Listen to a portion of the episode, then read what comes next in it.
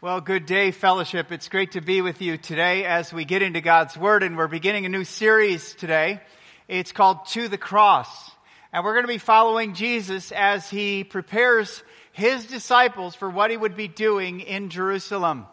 And uh, th- he, we see in the book of Matthew, in three different places, he tried to prepare them.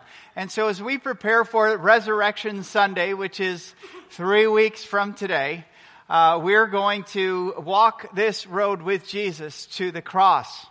You know, here at Fellowship Bible Church, our mission is to help people find and follow Jesus Christ. And so over the course of this three weeks, we're going to be really finding the authentic Jesus in the scriptures. And once we find him, we're going to be following him. Because who Jesus is will determine how you follow him.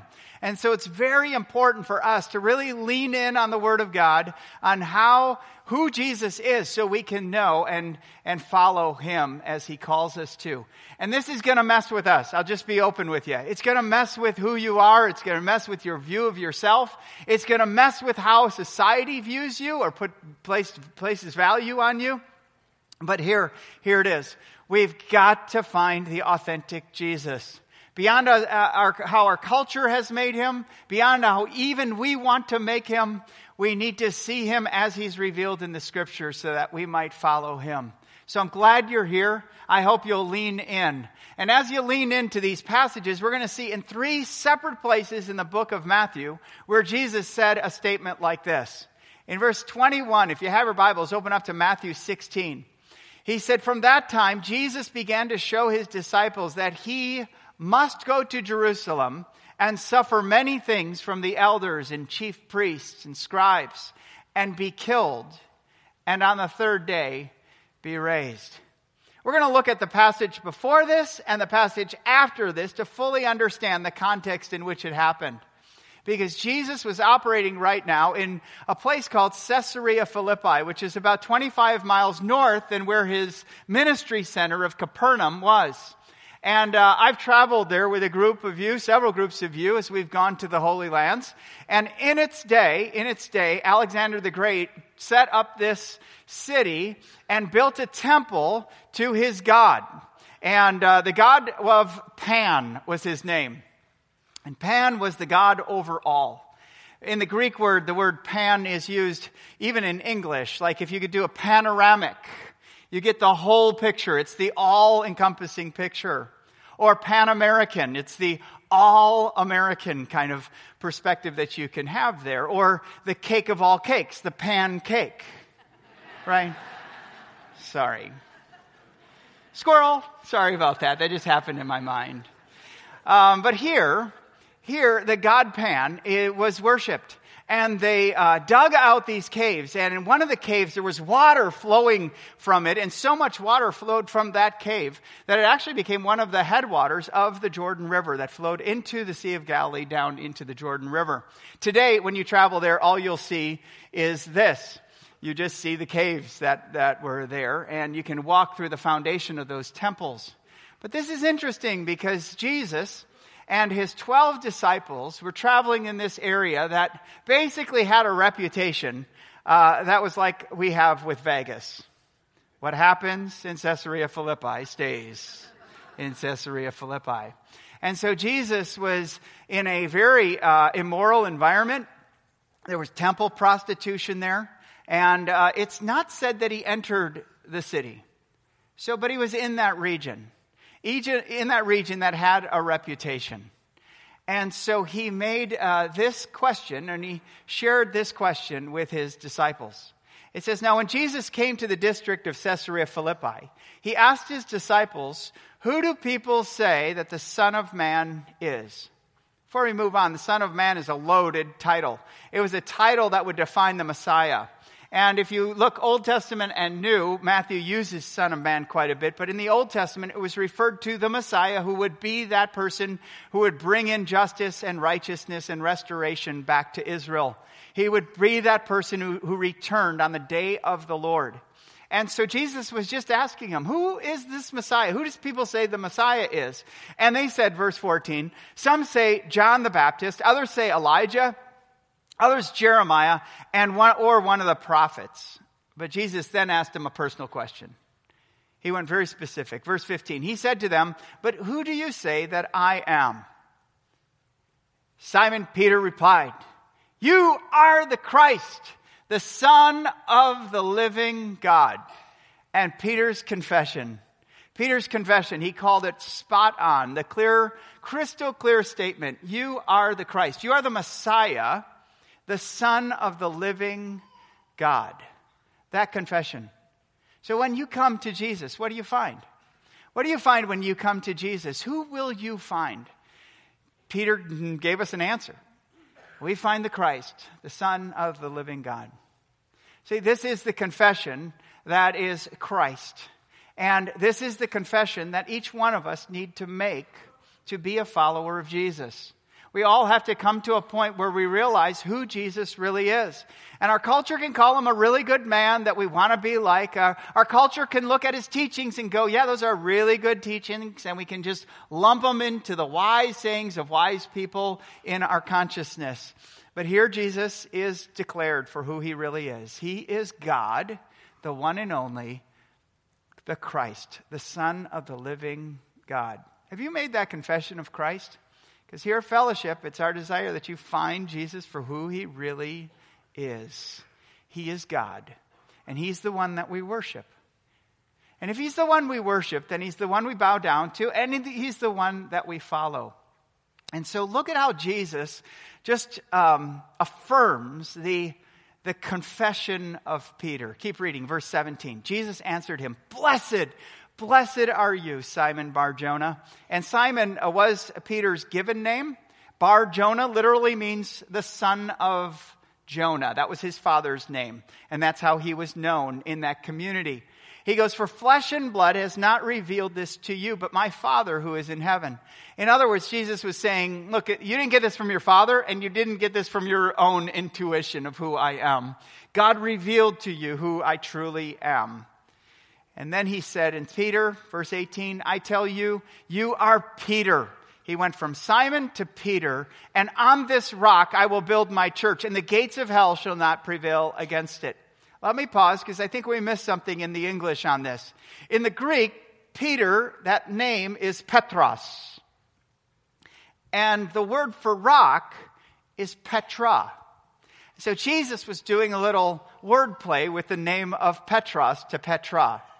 And he said, Peter, because you made this confession, I'm going to build my church on you. And I'm going to build my church on every life that confesses the name of who I am. He says, On this rock I will build my church. The church, literally, there in Greek, means the called out ones, the ecclesia, the called by God out from the world into into my plan for them. And the gates of hell shall not prevail against it. And then he said in verse 19, I will give you the keys of the kingdom of heaven. And whatever you bind on earth shall be bound in heaven. Whatever you loose on earth shall be loosed in heaven. This is a difficult passage to fully understand. And a lot of different Christians have interpreted it in different ways. Some Christians say, well, Peter had a special place. He was the rock and so he'll be our pope or something. And we, we then, all the derivations are, have that line and connection with Peter, and the authority of the pope speaks for us or the, because it's based on the authority of Peter. I don't think, respectfully, that, that that's what this means. Because I don't even think Peter believed that about himself. That he had any special power or supernatural authority of his own doing. I think any power and any authority Peter had, he was really quick to say, that's the power and authority of Jesus. And he spoke on that power and authority. And if you look, remember when we were going through 1st and 2nd Peter, written by Peter, what did he really believe about himself? He believed that he was a Petra, that he was a rock, but he wasn't the only rock. He was built on the cornerstone of Jesus. In 1st Peter, we've gone over this in 1st Peter 2, verses 4 through 5. Peter is saying, as you come to him, being Jesus, he's a living stone. He was rejected by men, but in the sight of God, chosen and precious. You yourselves, like living Petras or stones, are being built up as a spiritual house to be a holy priesthood, to offer spiritual sacrifices acceptable to God through Jesus Christ. So what Peter is saying is, look, we're all part of God's building. Everyone who makes a confession in Christ, we're all these stones that God is building us up into a structure to make the name of Jesus great and to call people back to God. That's what I think Peter meant, and that's what I think Jesus meant when he said, I'll build my church on you. You've made a confession of who the Christ is. And so, Jesus uh, then uh, charged the disciples to tell no one that he was the Christ. Why would he do that? Why would, I mean, the thing that you were longing for in your disciples, your closest followers, why would you, why would you say, okay, you just said that. Great job, man. I'm going to build my church on you and, and keep it quiet. Don't let anyone know. Well, if you look at and you read the whole story of Jesus up to this point, this is where Jesus was really moving away from the crowds. He was moving away from the crowds because the crowds wanted what Jesus could give them, but they didn't want Jesus to rule over them. And you'll see when they really realized who Jesus was and what he was calling them to be, guess what the crowd did? The crowd walked away, and the crowd was rejecting him. And so Jesus was very focused. And, and we see this. It's really affirmed to us on why he did this because verse 21. He says, From that time, and we've read this earlier, from that time, Jesus began to show his disciples that he must go to Jerusalem and suffer many things from the elders and chief priests, priests excuse me, priests and scribes and be killed and on the third day be raised. And I said priests because Steve Prieb is one of our elders. Sorry about that. Okay. Uh, so, so Jesus gives this picture, and it's a different picture than they expected of him. You are the Christ, you're the Messiah, the Son of the living God. And Jesus said, Don't tell anyone about it. And by the way, I'm going to Jerusalem, and I'm not going to take it by force. I'm not going to be the political Messiah that you're expecting. I'm actually going to suffer, and I'm going to die. So when you come to Jesus, who do you find? You find the Christ, the Son of the living God. But, but we're also called to look to the type of leader he is. How did Peter respond to this? Look at verse 22. He says, And Peter took him aside, and he began to rebuke him, saying, Far be it from you, Lord, this shall never happen to you. Jesus turned to Peter, Get behind me, Satan, for you are a hindrance to me. For you are not setting your mind on the things of God, but on the things of man. Think about this real, real quickly. This, we aren't told how much time elapsed during this, but we get the feeling that on one moment, Peter goes, You are the Christ, the Son of the living God. And right you are, Peter. Uh, now it's Petra, and I will build, build you, my church on you as a rock. And I will give you power and authority to do that. So, now I'm going to Jerusalem. Jesus, may it never be. Get behind me, Satan. Think about this. From Simon to Satan in just a few minutes. And Jesus is correcting him in vastly different kingdoms that Peter thought he was following. Vastly different kingdoms. And it's interesting how, in the same second that Jesus called him a rock, that word hindrance literally means you're a stumbling stone. You're tripping me up. You're tripping this up. You're not setting your mind on the things of God, but on the things of man. You're following me for what you can get from me, not because of who I am. And my goodness, do we fall into that? I want a better life, Jesus. I want a healing, Jesus. I want things to get, I want to live my best life. And you're the way through it. And so we follow Jesus for what we can get from him, but we don't really want him. And so what Peter was finding here is he was finding who this really is. And, and who will he follow? Because Jesus was calling him to follow him. And what Peter found out is that Jesus is the suffering servant. He is the Messiah. He is the Son of God, but he's also a suffering servant. Can I tell you one of the greatest offenses to our culture right now is that to follow Jesus, you'll have to suffer. It's the greatest offense to the American dream because our culture is built on a self improved, self preserved, self directed life. And Jesus will mess with yourself. He will. Every time you follow him. And I've been following him for many, many days. And there's not a day that goes by that he doesn't confront me in one area. And we don't like confront, confrontation. We don't like correction. We don't like limitations. We like to be who we are destined to be in our dream of the happily ever after, however we try to play that out.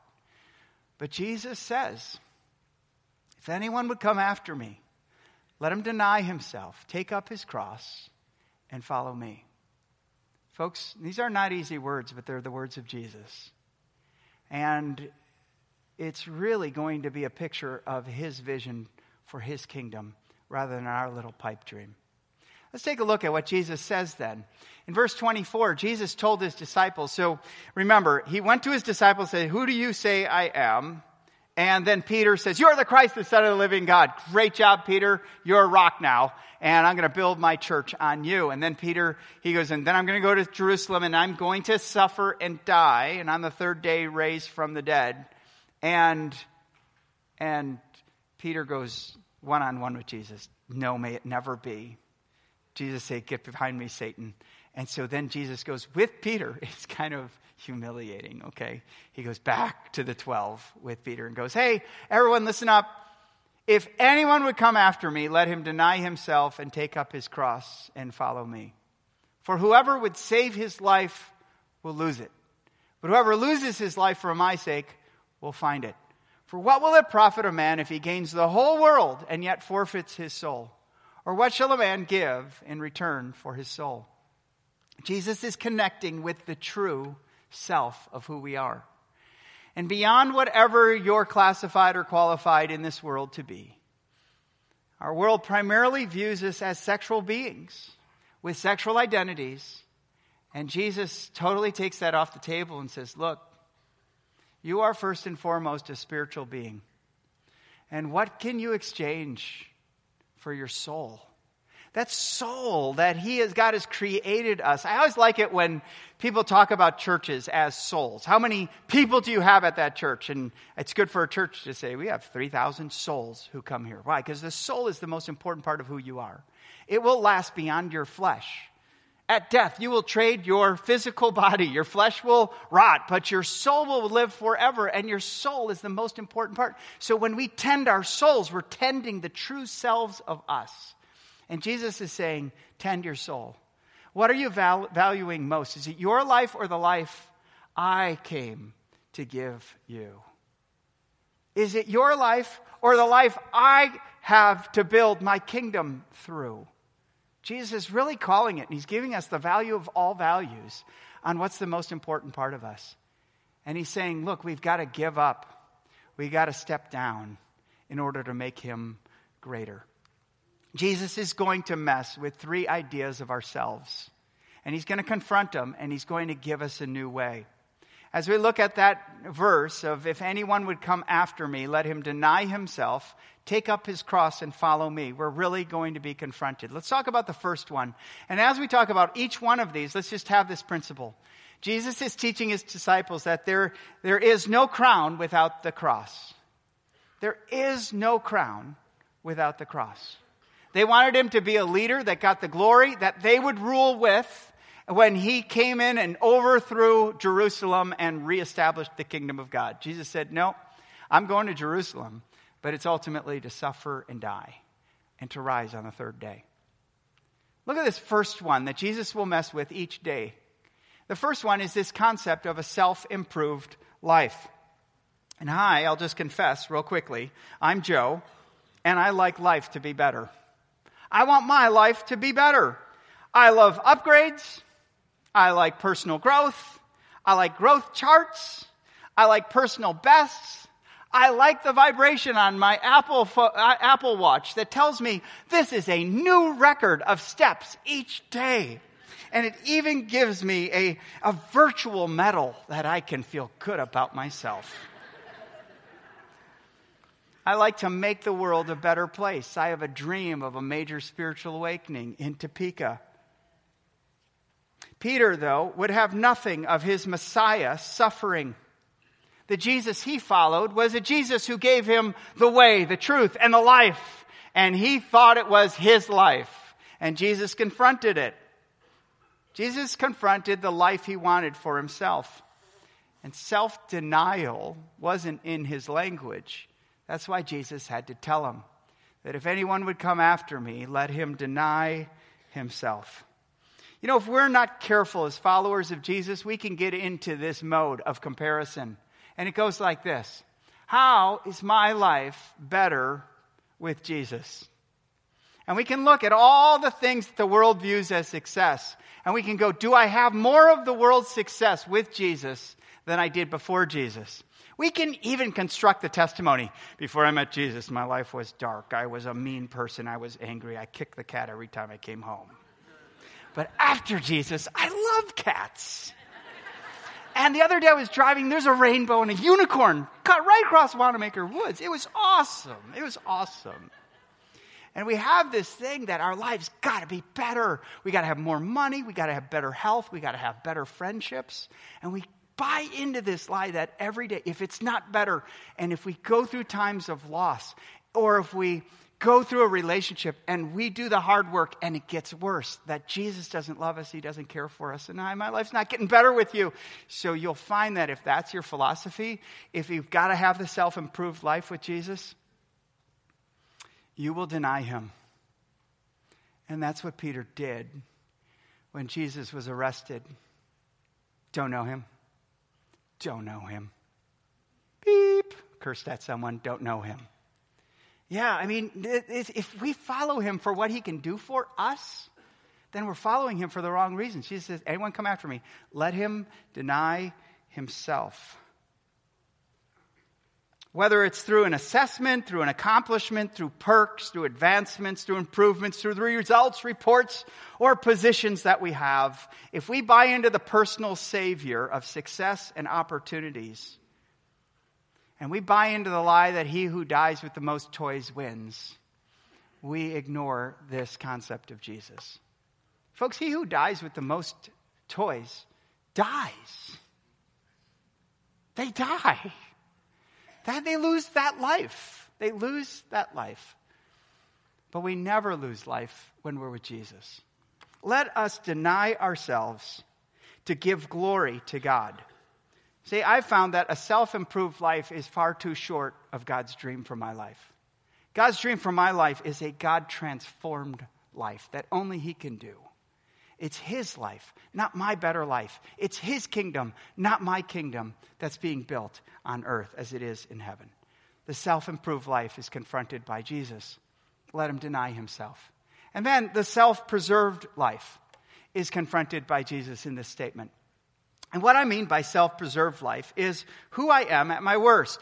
If self-improved is who am I at my best, self-preserved is who I am at my worst. My flaws, my failures, my frustrations, my habits, my hang-ups. See, a major discovery for me this year personally is that humility doesn't just apply to someone who has an overinflated view of themselves. Humility also applies to someone who has a deflated view of themselves.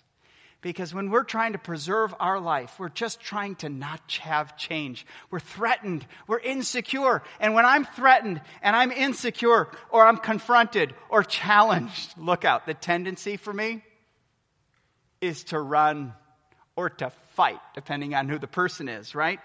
It's to protect or preserve what I have because what I have is all I've got. And we can move into survival mode and we just lose a vision for anything tomorrow because we're fighting to keep what we have today. And what does Jesus say about a life that is seeking self preservation? Take up your cross. Deny himself, take up his cross. My goodness. You see, our personal Savior is safety and security or comfort. And when any of those are threatened, whether it's a health issue or whether it's a, uh, a financial challenge or whether it's a bully in our lives. We want safety and security, and we bow to our personal Savior, that whatever can give us the most safety and security and comfort. And the reality is, is what happens when you follow Jesus and your life doesn't get more comfortable? What if it's more uncomfortable in, in the system of what the world views as comfort. You see, Jesus willingly gave up his life for us. See, everything I have with Jesus, Everything in a relationship with God that I have was given to me by Jesus because he took up his cross for me. Aren't you thankful Jesus took up his cross for you? See, the only way for you to be won back to God was for him to do it. You can think, oh, I can be good enough. I can come to church enough. You're not. No, you can't. You can't. I can, I can give enough because I can give uh, up to a level that's better than most. And that's the problem is we always compare ourselves with better than most. And Jesus says perfection. Can you do perfection? I can't do it. That's why I had to come for you. Because I'm perfect. I lived a life you couldn't live. I died on the cross to pay a price you couldn't pay. And I rose again on the third day for you. Everything we have is because Jesus took up his cross. And I bank on that every day of my life. I'm in a relationship with God because of what Jesus did. I'm not here because I'm any better than anyone else in this world. I'm here because I put my faith and trust in Jesus who lived and died and rose again for me. Every Christian, folks, we're not better than the rest of the world. We've put our trust in someone who is perfect. His name is Jesus. And we, he took up his cross for us. So, what does it look like to take up your cross? Well, it's more than you think. See, in those days, uh, well, let's just talk about the cross today. The cross today, like we've got one right there. It's, it's a nice wooden cross. And, and every week I hear a comment like, oh, isn't that a beautiful wooden cross? It's right on the stage. I, just love it. And if we were to ever move it off, I'd get an email. Why isn't the cross in the center of our stage, Ishmael? You know? Um, we can wear it as jewelry. We can have tattoos all over our bodies of crosses. And it's weird how many places we put tattoos these days. But we have those things because we're comfortable with that image. It's, I'm a Christian. I'm a Christian. Look at me. Hmm, you know, hmm to you, or whatever. we can do that. We can, we're comfortable with the cross. When Jesus said this, the cross was not comfortable. It wasn't. Um, the equivalent would be for you to wear a necklace with a, um, like an electric chair. Do you like that one? No, we go, you're so dark. Man, are you with a gothic group? Man, where, where in the world? We would, we would be offended by that. And Jesus meant to offend them because it was to the death. In other words, if you were hung on a cross, nailed to a cross, it was the greatest picture of humiliation to the culture of the day. We don't see that. That's, hey, it's nice. We got gold ones, we got silver, we got wood, we got all of them, but it doesn't offend us anymore. Jesus is offending us. We got to be okay with that. The self preserved life that says, just don't take from me. I mean, I'll add with Jesus, but don't subtract with Jesus. That's going to offend Jesus because we're called to take up our cross. It means stepping down. Everything I have eh, with God is because of Jesus taking up his cross.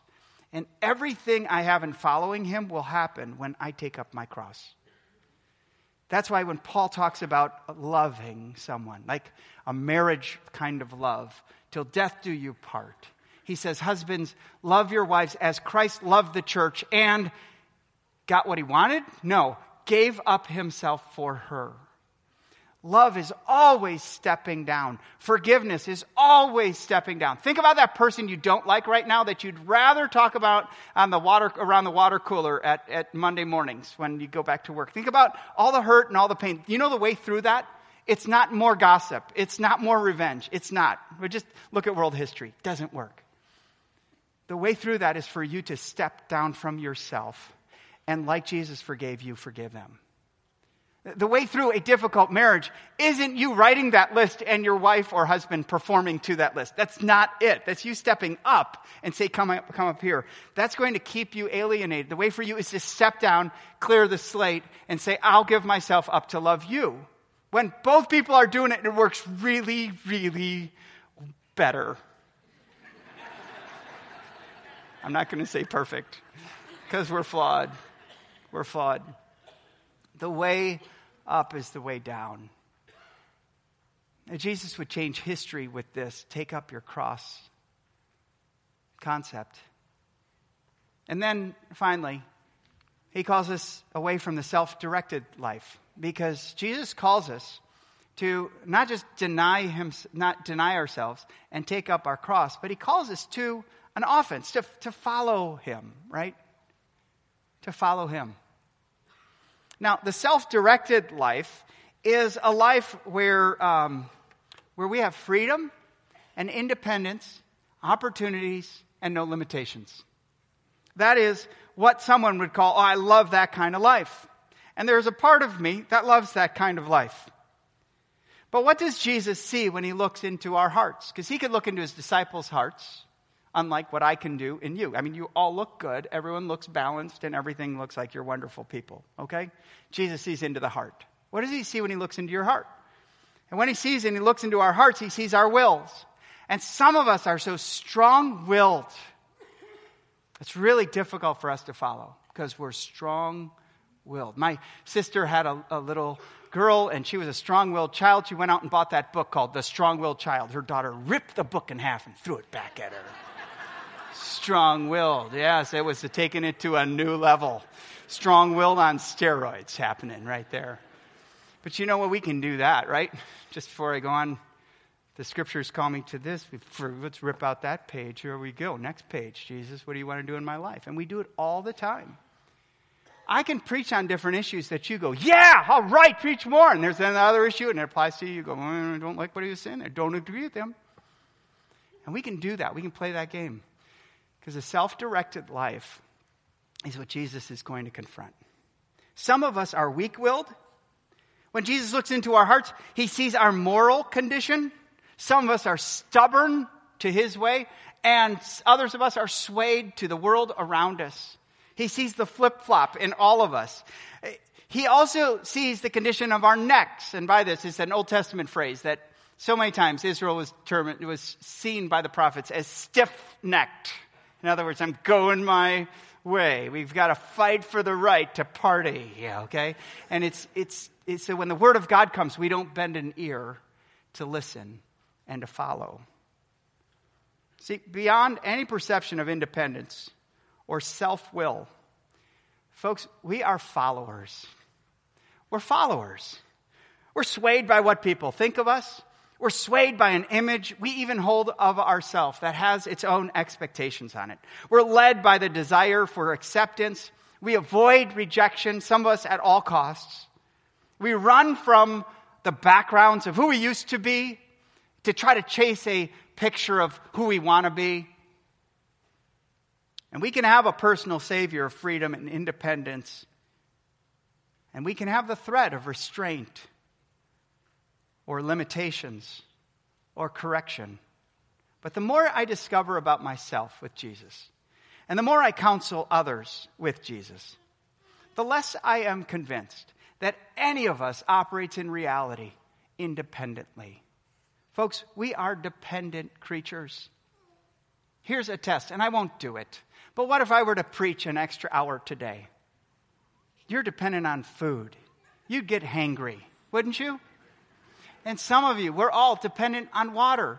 We're dependent on sleep. Some of you are proving that right now. You're sleeping right now, and no one, oh, you just woke up. Welcome. Welcome to fellowship. We're dependent on all that kind of stuff. Those are our physical needs. But then we go even relationally. We're dependent on love and acceptance. If we've messed up, you're dependent on forgiveness. If you've ruined family relationships, you're dependent on them welcoming you back in. And it has a tremendous sway because we're dependent on that. And yet, everything we become dependent on, whether it's a chemical or an addiction or whatever else we're, we're, we're addicted to, folks, they all have rules and they all have patterns and we all follow them and we all become the same because they have demands that we've got to follow. So we are followers and we are dependent. So is there any wonder that when Jesus calls us to follow him, he calls us to deny ourselves, take up our cross, and follow him? It does not give us the right to say, I can live however I want to be because I have the Visa card of God's forgiveness and I can just live however I want to on His account. We're called to follow Him. We have to come and turn from trusting ourselves, turn from measuring ourselves with others and even with that perception of ourselves that we have. And we have to realize there's no way we could measure up and yet, for the grace of God, yet by the grace of God, we would be nothing. But we have Jesus. who lived and died and rose again for us. And we come and we turn and we trust him. We trust him as the, as the Christ, the Son of the living God. And we place our trust in him to forgive us. Even on our best day, it's not enough. And on our worst day, we have enough with Christ. With Christ. And we turn, we repent from the self directed life, and we say to Jesus, I'll follow you. I don't know where you're going to take me, but I'm willing to trust you and follow you. And we begin to love him, and we begin to serve him. You see, your personal philosophy when it comes to Jesus, whether you believe in him or not, that philosophy is going to play out in real life. And you're going to compare and you're going to contrast and you're going to look with your life with someone who is a Christ follower or someone who's not a Christ follower. And you're going to wonder, am I better? Am I worse? Which way are they headed? Which way am I headed? And Jesus simply clears the table and he says, Deny yourself, take up your cross, and follow me. That's the philosophy we're called to. And I would just say these simple words of Jesus changed human history. Here's how they did it because today, when someone wins the Super Bowl and they thank the people around them rather than brag on their own personal skill, we go, I want to be like that when I win. And when someone fails or when someone makes huge mistakes and they say, I'm not the person I wanted to be and I'm sorry, we go, that's how I want to admit it when I mess up. When someone deals with a cancer diagnosis hanging onto the hand of the Lord, even though they don't understand why, we go, that's what I want to do. That's where I want my faith to be. Because humility is the way of Jesus. And when we follow him, we step down from ourselves. We take up a cross and we follow him.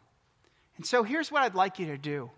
I don't know what the Spirit called you to through our time of whether it's self improvement, if that's where you're banking your life on right now, or self preservation, if you're in an insecure time in your life, or even self directed, if you're just headed your own way right now.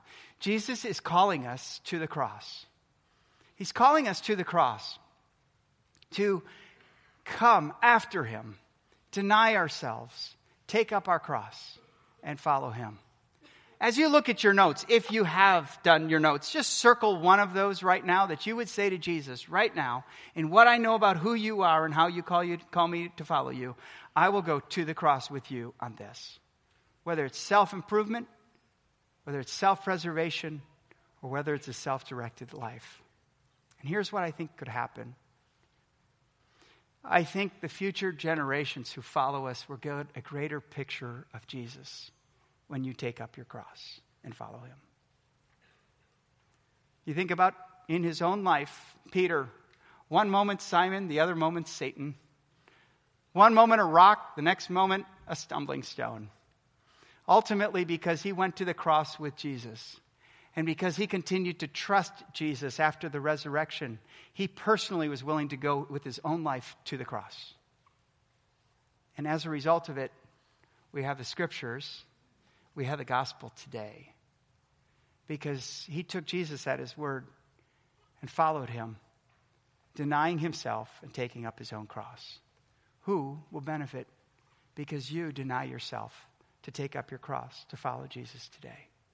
I think about every life in this room, and I think about just the vision of 50 years from now and all the people you will influence in the 50 years and all the people who will come from you over the next 50 years. And I think about this.